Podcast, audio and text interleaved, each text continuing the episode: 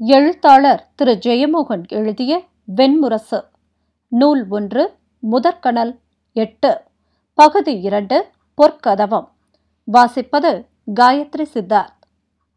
அஸ்தனபுரியின் மன்னர் சந்தனுவின் ரதத்தில் ஏறி முதன் முதலாக பீஷ்மர் தன் ஏழு வயதில் உள்ளே வந்தபோதே அந்நகர மக்கள் அது தங்கள் குலமூதாதை ஒருவரின் நகர் நுழைவு என்று உணர்ந்தனர். சஞ்சலமேயற்ற பெரிய விழிகளும் அகன்ற மார்பும் பொன்னிற நாகங்கள் போன்ற கைகளும் கொண்ட சிறுவன் தன் தந்தையை விட உயரமானவனாக இருந்தான். ஒவ்வொரு சொல்லுக்கு பின்னும் அதுவரை அறிந்த ஞானம் அனைத்தையும் கொண்டு வந்து நிறுத்தும் பேச்சுடையவனாக இருந்தான். ஒரு கணமேனும் தன்னை பற்றி நினையாதவர்களுக்கு மட்டுமே உரிய கருணை நிறைந்த புன்னகை கொண்டிருந்தான். அவனை கண்ட பின் அஸ்தனபுரியின் மக்கள் தங்கள் கனவுகளில் கண்ட அத்தனை பிதாமகர்களுக்கும் அவனது முகமே இருந்தது. தேவவிரதன் என தந்தையால் அழைக்கப்பட்ட பீஷ்மர் தவசீலர்களுக்குரிய வாழ்க்கையை கொண்டிருந்தார். மலை உச்சியின் ஒற்றை மரத்தில் கூடும் தனிமை அவரிடம் எப்போதும் இருந்தது.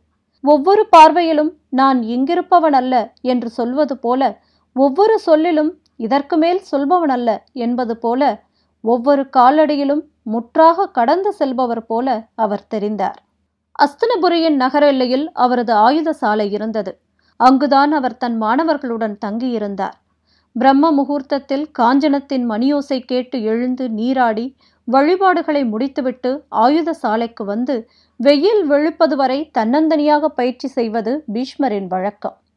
ஆயுத பயிற்சியே அவரது யோகம் என்று அறிந்திருப்பதனால் அவரை அப்போது எவரும் அணுகுவதில்லை. விரல் நீளமே கொண்ட சிறிய அம்புகளை ஒன்றின் பின்பக்கத்தை இன்னொன்றால் பிளந்து எய்து கொண்டே இருந்தார்.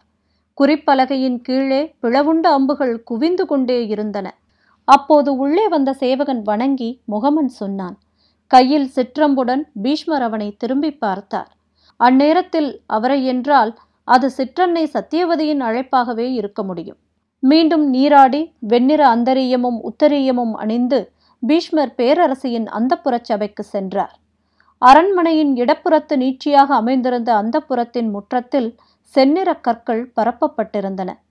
ரதமிறங்கி அவர் படிகளில் ஏறியபோது காவலர்கள் வேல் தாழ்த்தி சிரம் குடிந்தனர் சிம்மங்கள் நாற்புறமும் விழித்து நின்ற மரச்சிற்பத் தூண்கள் வரிசையாக அணிவகுத்த நீண்ட இடைநாழியிலிருந்து உள்ளறை வாசல்கள் திறந்து திறந்து சென்றன. அறைகளை குளிர்விக்கும் நீரோடைகள் மெல்லிய நீரொலியுடன் வழிந்தன. அரண்மனைக்குள் வாழும் மயில்களும் கிருஷ்ண மிருகங்களும் ஒலி கேட்டு அழகிய கழுத்தை வளைத்து நோக்கின.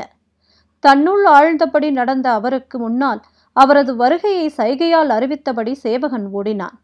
அவரது உயரத்துக்கு அரண்மனையின் அத்தனை நிலைவாயில்களும் சிறியவை என்பதனால் ஒவ்வொரு வாயிலுக்கும் அவர் குனிந்து கொள்ள வேண்டியிருந்தது. பேரரசியின் முன்னால் செல்வதனால் அவர் தலைப்பாகையை அணிந்திருக்கவில்லை. காகபட்சமாக வெட்டப்பட்ட கூந்தலின் நரையோடிய கரிய கற்றைகள் நரம்புகள் புடைத்த பெரிய தோள்களில் விழுந்து கிடந்தன. கரிய கனத்த தாடி மார்பை தொட்டது. பீஷ்மர் நகைகள் ஏதும் அணிவதில்லை. காதுகளில் கிழிஞ்சல் குண்டலங்களும் கழுத்தில் குதிரைவால் சரடில் கோர்க்கப்பட்ட வெள்ளியாலான குருகுலத்து லட்சணையும் மட்டுமே அவர் உடலில் இருந்தன.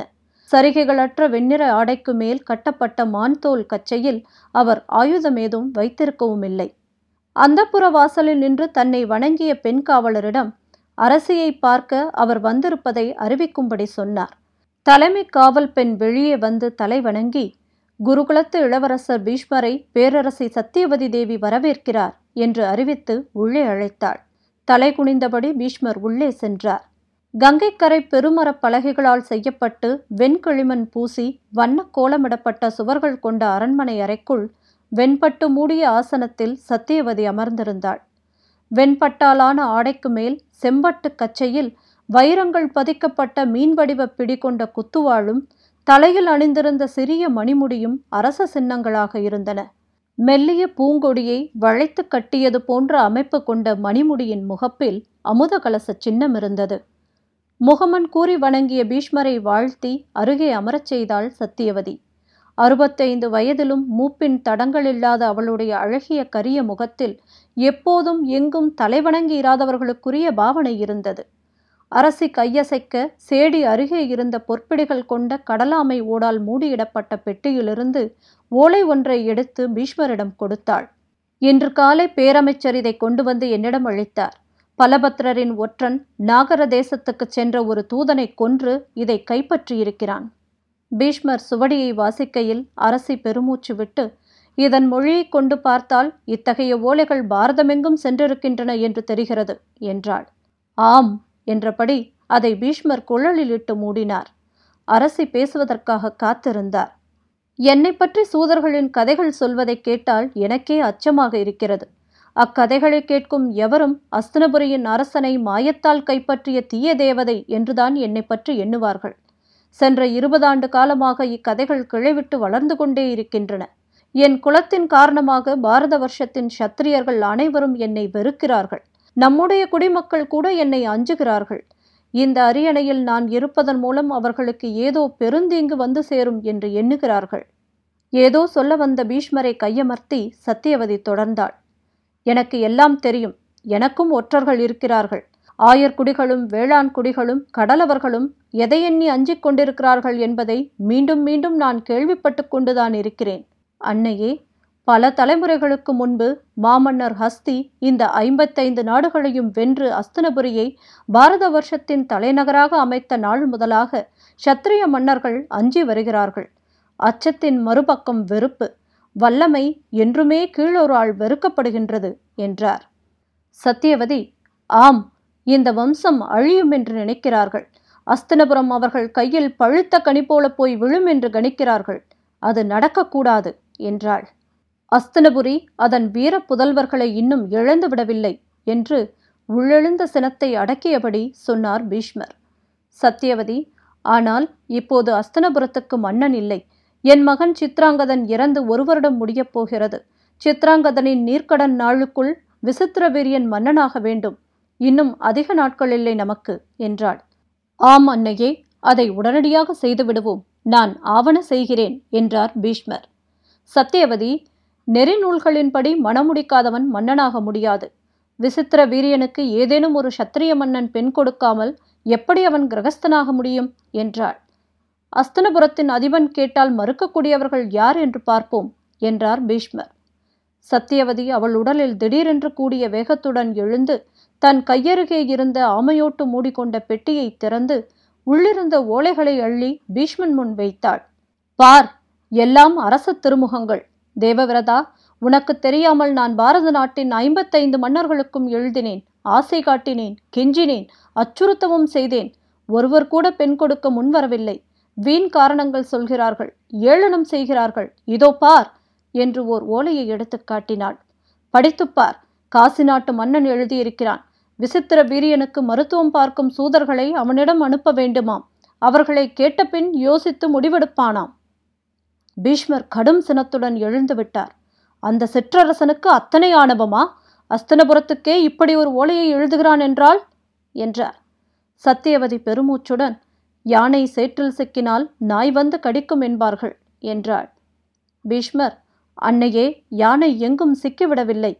அஸ்தனபுரிக்கு நான் இருக்கிறேன் என்றார். சத்தியவதி ஆம் அந்த நம்பிக்கையில்தான் சொல்கிறேன். அதற்காகத்தான் உன்னை வரவழைத்தேன் என்றாள். சொல்லுங்கள் நான் என்ன செய்ய வேண்டும்? என்றார் பீஷ்மர். காசி மன்னன் பீமதேவன் அவனுடைய மூன்று மகள்களுக்கும் சுயமரம் ஏற்பாடு செய்திருக்கிறான் என்றாள் சத்தியவதி அம்பை அம்பிகை அம்பாலிகை என்ற அந்த மூன்று இளவரசிகளும் தான் இன்று பாரத வருஷத்தின் பேரழகிகள் என்று சூதர்களின் பாடல்கள் சொல்கின்றன. ஐம்பத்தி ஐந்து சத்திரிய மன்னர்களும் அவர்களை மனம் செய்யும் கனவுடன் இருக்கிறார்கள். இன்னும் பன்னிரு நாட்களுக்கு பின் வளர்பிறை பன்னிரண்டாம் நாளில் காசி நகரில் சுயம்பரக்கொடி ஏறவிருக்கிறது. பீஷ்மரை கூர்ந்து நோக்கி சத்தியவதி சொன்னாள் அந்த விழாவுக்கு நம்மை தவிர பாரத நாட்டில் உள்ள அத்தனை அரசர்களுக்கும் அழைப்பு அனுப்பியிருக்கிறான் பீமதேவன். நம்மை அவமானப்படுத்துவதற்காகவே இதை செய்திருக்கிறான். நாம் அவனிடம் பெண் கேட்டதற்காகவே இதை செய்கிறான். பீஷ்மர் அன்னையே விசித்திர வீரியன் அந்த சுயம்பரத்துக்கு செல்லட்டும்.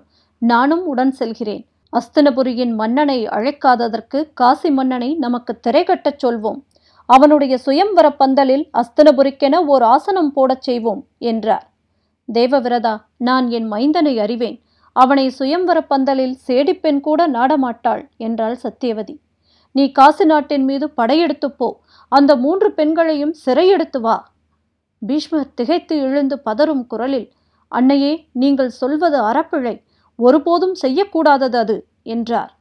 அஸ்தனபுரியின் அரசை ஒருபோதும் எண்ணக்கூடாத திசை வேண்டாம் என்றார். நான் எட்டு திசைகளிலும் எண்ணிய பின்புதான் இதை சொல்கிறேன். இதுவன்று இப்போது வேறு வழியே இல்லை என்று அகவேகத்தால் சிறுத்த முகத்துடன் சத்தியவதி சொன்னாள். உன்னால் மட்டுமே இதை செய்ய முடியும்.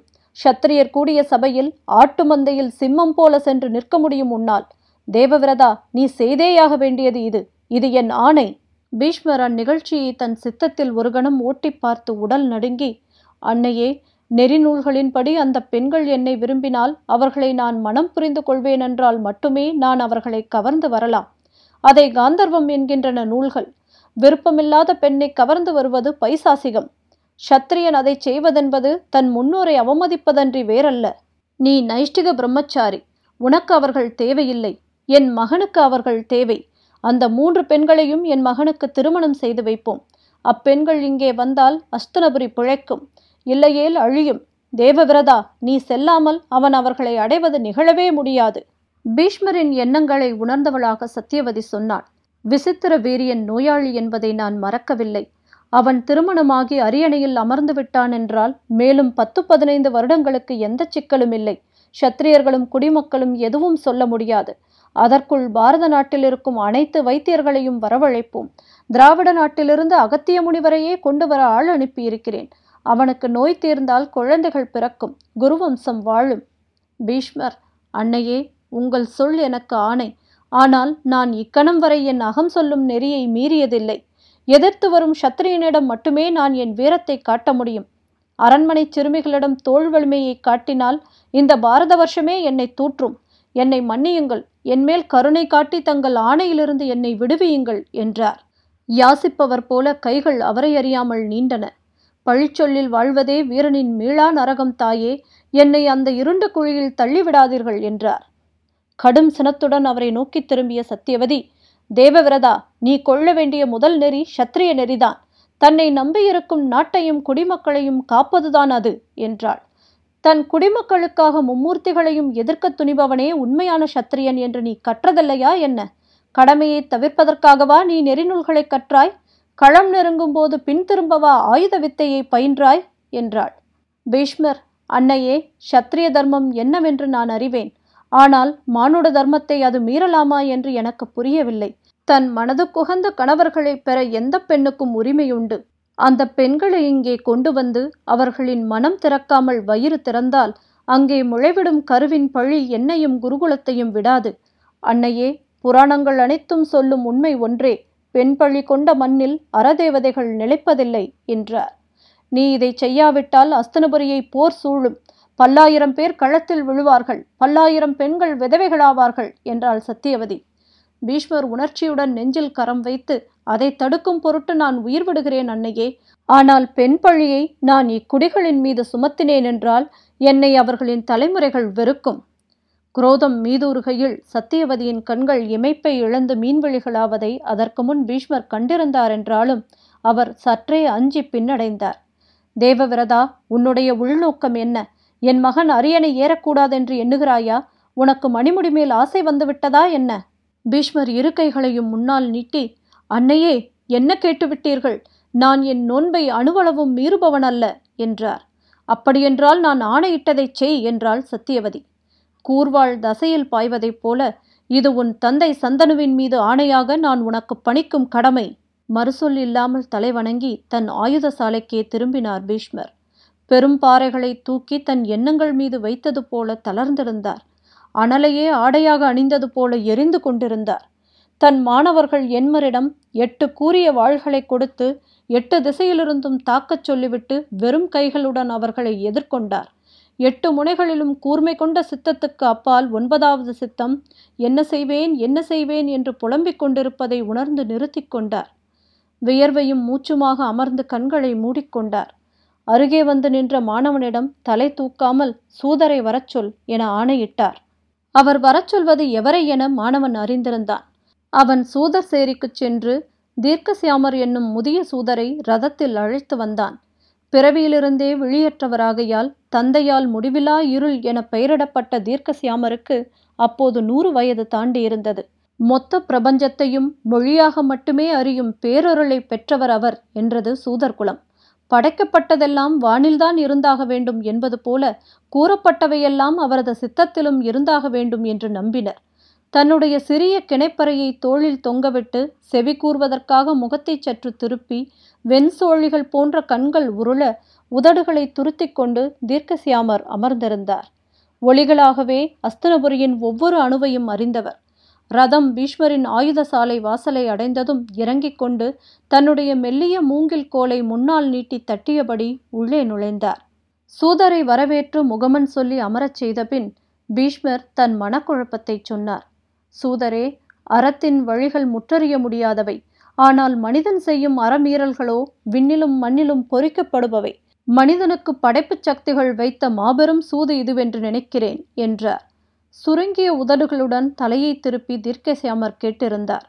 என் சித்தம் கலங்குகிறது சூதரே என்ன முடிவெடுப்பதென்று நீங்கள்தான் சொல்ல வேண்டும் என்றார் பீஷ்மர். தீர்க்கசியாமர் கை நீட்டி தன் கிணைப்பறையை எடுத்து இரு விரல்களால் அதன் சிறிய தோல் பரப்பை மீட்டி ஓம் என்றார். அவர் பாடலாக மட்டுமே பேசுபவர் என்பதை பீஷ்மர் அறிந்திருந்தார். தீர்க்கசியாமர் யமுனையை புகழ்ந்து பாட ஆரம்பித்தார். சூரியனின் மகளாகிய யமுனை பாரத வருஷத்தின் குழலில் சூட்டப்பட்ட மயிலிறகு. கரிய நிறம் கொண்டவளாதலால் யமுனையை காளிந்தி என்றனர் கவிஞர்கள். கங்கைக்கு இளையவள் வடக்கே கரிய கோபுரம் போல் எழுந்து நிற்கும் கழிந்த மலையில் தோன்றி மண்ணில் இறங்கி ஒருபோதும் கரைகள் மீறாதொழுகி தன் தமக்கையின் கைகள் கோர்ப்பவள் அவள் வாழ்க என்றார். அவரது சொற்களின் வழியாக பீஷ்மர் யமுனையின் மரகத பச்சை நிறம் கொண்ட அலைகளை காண ஆரம்பித்தார். கடுந்தவ சீலரான பராசரர் யமுனைக்கரைக்கு வந்து நின்றதை விழியற்ற சூதரின் பாடல் வழியாக பார்க்கலானார். ஆதி வசிட்டரின் நூறாவது மைந்தனின் பெயர் சக்தி. அவனை முனிகுமாரியாகிய அதிர்ச்சந்தி மனம் புரிந்து கொண்டாள். கிங்கரன் என்ற அரக்கன் சக்தியைத் தவிர மீதி அத்தனை வசிட்ட குமாரர்களையும் பிடித்து உண்டு விட்டான். துயரத்தால் நீளம் பாரித்து கருமையடைந்த வசிட்டர் ஆயிரத்தெட்டு தீர்த்தங்களில் நீராடினார். புத்திர சோகத்தை நீர் நீக்குவதில்லை என்று உணர்ந்து ஏழு அக்னிகளில் மூழ்கி எழுந்தார். துயரம் இன்னும் பெரிய அக்னி என்பதை மட்டுமே அறிந்தார். இச்சைப்படி உயிர் துறக்கும் வரம் கொண்டவராதலால் தர்ப்பை புல்லை பரப்பி அமர்ந்து கண்மூடி தியானித்து தன் உடலிலிருந்து ஏழு வகை இருப்புகளை ஒவ்வொன்றாக விளக்கலானார். அதன் முதல் படியாக அவர் தன் நாவை அடைந்த நாள் முதல் கற்கத் தொடங்கிய வேதங்களை ஒவ்வொரு மந்திரமாக மறக்கத் தொடங்கினார். அப்போது அவரது தவக்குடலில் அவருக்கு பணிவிடை செய்பவளாக அதிர்ஷ்டந்தி இருந்தார். தான் மறந்த வேத மந்திரங்கள் வெளியே ஒழிப்பதை கேட்டு வசிட்டர் கண்விழித்து அதிர்ஷ்டந்தியிடம் வியப்புடன் வேதத்தை நீ எப்படி கற்றாய்? என்று கேட்டார். நான் பாடவில்லை என் நிறை வயிற்றுக்குள் வாழும் குழந்தை அதை பாடுகிறது என்றாள் அதிர்ச்சந்தி பெருகிய வியப்புடன் எழுந்து அவள் வயிற்றருகே குனிந்து அக்குழந்தையை பார்த்தார் வசிட்டர். தன்னிலிருந்து விலகும் மெய்ஞானமெல்லாம் அதை சென்றடைவதைக் கண்டார். நூறு மைந்தர்களின் ஆயிரம் பேரர்கள் அடைய வேண்டியவை அனைத்தும் அந்த ஒரே குழந்தைக்கு செல்வதை உணர்ந்தார். நீ புகழுடன் இருப்பாயாக என அதை ஆசிர்வதித்தார். உடனே நிமித்திகரை வரவழைத்து அக்குழந்தையின் வாழ்க்கையை கணிக்கச் சொன்னார். விதிப்படி இக்குழந்தையும் கிங்கரனால் உண்ணப்படும். அவன் இதை இந்த வனமெங்கும் தேடி அலைந்து கொண்டிருக்கிறான் என்றார் நிமித்திகர். எங்கு எப்படி தப்பிச் சென்றாலும் குழந்தையை கிங்கரன் கண்டுபிடிப்பதை தடுக்கவியலாது என்றார். கடும் துயருடன் தவக்குடில் வாசலில் கையில் தர்ப்பையுடன் காவலிருந்தார். கிங்கரன் வருவானென்றால் தன்னுடைய அனைத்து தவ வலிமையாலும் தன் மூதாதையரின் தவ வலிமைகளாலும் அவனை சபிக்க வேண்டும் என நினைத்தார். அக்குழந்தை ஞானவானாக மண்ணுலகில் வாழ்வதற்காக தானும் தன் ஏழு தலைமுறை மூதாதையரும் நரகத்தில் உழல்வதே முறை என்று எண்ணினார். பகலில் இருளிறங்கியது போல எட்டு கைகளிலும் ஆயுதங்களுடன் மானுட நினமும் குருதியும் கொட்டும் வாயுடன் மண்டையோட்டு மாலை அசைய கிங்கரன் தவக்குடலின் முற்றத்தை வந்தடைந்தான். கையில் தர்ப்பையுடன் அக்குழந்தை வாழ்ந்த கருவறைக்கும் அவனுக்கும் நடுவே நின்றார் வசிட்டர். கிங்கரன் அருகே நெருங்கியதும் தர்ப்பையை தலைமேல் தூக்கி தன்னை அறியாமல் கிங்கரனே இதோ நீ செய்த அனைத்து பாவங்களையும் நான் மன்னிக்கிறேன் விடுதலை அடைவாயாக என்று சொன்னார். விரிந்த செவ்விழிகளிலிருந்து கண்ணீர் வழிய கிங்கரன் அவர் முன் மண்டியிட்டான். அவன் உடல் வலப்பக்கமாக சரிந்து விழ இடப்பக்கமாக ஒரு கந்தர்வன் மேலெழுந்து வந்தான். ஐயனே என் தீவினை தீர்த்து என்னை என் மேலுலகுக்கு அனுப்பினீர்கள். உங்கள் மருமகளின் வயிற்றில் வாழும் அக்குழந்தை ஞானத்தை முழுதுணர்ந்தவனாவான் என்ற பின் வானத்திலேறி மறைந்தான். அன்னையின் கருவில் இருக்கையிலேயே நால் வேதமும் அறுவகை தரிசனங்களும் ஆறு மதங்களும் மும்மை தத்துவங்களும் கற்று மண்ணுக்கு பிறந்து வந்தவர் பராசர முனிவர். கைலாய மலைச்சரிவில் பீதவனத்தில் தங்கி தவமேற்றிய பராசரர் புலஸ்திய மாமுனிவரின் ஆசையின்படி பாரத வருஷத்தின் அனைத்து புராணங்களையும் ஒருங்கிணைத்து ஒற்றை பெருநூலாக யாக்கத் தொடங்கினார். புராண சம்ஹிதையை இயற்றி முடிந்ததும் புலஸ்தியர் முதலான நூறு முனிவர்களை அழைத்து பீதவனத்திலிருந்த சுருதமானசம் என்னும் தடாகத்தின் கரையில் நின்ற வனவேங்கை மரத்தடியில் ஒரு சபை கூட்டி அந்நூலை வாசித்து காட்டினார். அனைவரும் அது மண்ணுலகில் எழுந்த மாபெரும் மெய்ஞான நூல் என்று அவரை புகழ்ந்தனர். மனம் உவகையில் பொங்கி நுரைக்க அன்றிரவு துயின்றார். மறுநாள் அதிகாலையில் காலை வழிபாடுகளுக்காக தடாகத்துக்கு அவர் சென்றபோது அந்த வனவேங்கை மரத்தடியில் ஒரு இடையச் சிறுவன் வந்தமர்ந்து குழலிசைக்க கேட்டார். அந்த இசையில் மயங்கி அருகே நெருங்கிச் சென்றபோது அவ்விசை மலரும் தோறும் வனவேங்கையின் கிளைகளிலெல்லாம் பொன்னிற மலர்கள் பூத்து நிறைவதைக் கண்டார். அவன் வாசித்து முடித்தபோது மலர்கணத்தால் மரக்கிளைகள் தாழ்ந்து தொங்கி தூங்கும் மத யானைகளின் மத்தகங்கள் போல மெல்ல ஆடின. அவன் சென்ற பின் அந்த குழலிசையை மெல்ல திரும்ப மீட்டியபடி வேங்கை மலருதற்குத் தொடங்கியது. கண்ணீருடன் தன் தவச்சாலையை அடைந்து தன்னுடைய நூலை எடுத்து பார்த்தார் பராசரர். அதை அங்கேயே நிருப்பிட வேண்டுமென்று எண்ணி அனல் வளர்த்தார். அவர் சுவடிகளை பிரிக்கும்போது அங்கே நாரத முனிவர் வந்தார். அவர் செய்யப்போவதென்ன என்று உணர்ந்தார் நாரதர். பராசரா உன்னிலிருப்பது ஞானம். அது மரங்களை மடித்து உண்டு காடதிர காலெடுத்து நடந்து செல்லும் மதகரி. கவிதையோ இசை என்னும் சிறகு முளைத்த பறவை அது விண்ணில் நீந்தும் மலர்களில் தேனுண்ணும். மதகரியை படைத்த நியதியே பறவையையும் படைத்தது என்று உணர்க என்றார். தன் வல்லமையையும் எல்லையையும் உணர்ந்த பராசரர் அதன்பின் மலைச்சிகர நுனியில் நின்று வான் நோக்கி துதிக்கை தூக்கும் யானையையே தன்னுள் எப்போதும் உணர்ந்தார். யமுனையின் கரையில் வந்து நின்ற பராசரர் மறுகரைக்கு செல்ல படகு வேண்டுமென்று கோரினார். நிலவிழுந்து விட்டதனால் படகை கொண்டு வர தங்கள் குலநியதி அனுமதிப்பதில்லை என்று சத்தியவான் சொல்லிவிட்டான். களைப்புடன் யமுனை கரையில் நின்றிருந்த மரம் ஒன்றின் அடியில் இரவுறங்க வந்த பராசரர் நிலவில் தெய்வ சர்ப்பம் போல ஒளி கொண்டெழும் யமுனையையே பார்த்து கொண்டிருந்தார். தான் அறிந்த ஞானம் அனைத்தும் அக்காட்சியின் முன் சுருங்கி மறைந்து வெறுமையாவதை உணர்ந்தபோது அவர் கண்களிலிருந்து கண்ணீர் சொட்டத் தொடங்கியது. அப்போது யமுனை கரையோரமாக பதினைந்து வயது பெண்ணுறுத்தி காற்றில் அலைப்பாயும் புகைச்சுருள் போல கைகளை வீசி குதித்து நடனமிட்டபடி வருவதை பராசரர் கண்டார். எழுந்து அவள் அருகே நெருங்கிய போதும் அவள் அவரை பார்த்ததாக தெரியவில்லை. பெண்ணே நீ யார்? என அவர் அவளிடம் கேட்டார். அவள் பதில் சொல்லாமல் யமுனையை சுட்டிக்காட்டிச் சிரித்தாள். உன் பெயர் என்ன? நீ இந்த மச்ச குலத்தவளா என்றார் பராசரர். அவளிடம் சிரிப்பன்றி மொழியதும் இருக்கவில்லை. அவள் பித்து பிடித்தவள் என்பதை அவர் உணர்ந்தார். யமுனையை அன்றி எதையும் அவள் உணரவில்லை என்று தெரிந்தது. அவள் கரையோர படகு ஒன்றை எடுத்தபோது பெண்ணே உன்னை பார்த்தால் செம்படவ பெண் போல் இருக்கிறாய். என்னை மறுகரை சேர்க்க முடியுமா? என்று கேட்டார். அவளுடன் படகில் செல்லும்போதுதான் அவர் தன் சித்தத்தை மயக்கி பித்தழச் செய்வது எது என்று உணர்ந்தார். அது அவள் உடலிலிருந்து எழுந்த பிரிதொன்றில்லாத மனம். காட்டில் எந்த மலரிலும் அதை அவர் உணர்ந்ததில்லை. பிறந்த குழந்தையிடம் இருக்கும் கருவறை வாசனை போன்றது. அல்லது முளைப்பாலின் வாசனை அல்லது புதுமீனின் வாசனை. யமுனையின் மையத்தை அடைந்தபோது அது நீராழத்தின் வாசனை என்று அவர் அறிந்தார். அவருடைய உள்ளும் புறமும் அவளன்றி வேறேதும் இல்லாமல் ஆக்கியது அவ்வாசனை. நிலவில் ஒளிவிட்ட நீல நீர்வழியை நோக்கிய மலர்ந்த விழிகளுடன் அமர்ந்திருந்த அவளிடமிருந்து நீலவண்டின் ரீங்காரம் போல ஒரு பாடல் ஒலிக்க ஆரம்பித்தது. மிக மெல்லிய ஓசை காதில் கேட்கிறதா கனவு வழியாக வருகிறதா என்றே ஐயம் எழுந்தது ஆனால் சிறிது நேரத்தில் அவர் யமுனையின் கரும்பளிங்கு நீர்ப்பரப்பெங்கும் லட்சக்கணக்கான மீன்விழிகள் சூழ்ந்து இசை கேட்டு பிரமித்து நிற்பதைக் கண்டார். அந்த மீன்கள் நீருக்குள் இசைத்து கொண்டிருக்கும் பாடலே அவளிலும் ஒலிக்கிறது என்று உணர்ந்து கொண்டார். அக்கணம் அவர் ஒன்றை உணர்ந்தார். பறக்கும் யானை ஒன்று மண்ணில் பிறக்கவிருக்கிறது என. பித்தியாக இருந்த மச்சகந்தியை பராசரர் தன் கையின் கங்கணத்தை அவள் கையில் கட்டி படகிலேயே மனம் புரிந்து கொண்டார். அவர்களைச் சூழ்ந்த விடிகாலைப் பணி அறையாக அமைய அவளுடன் கூடினார்.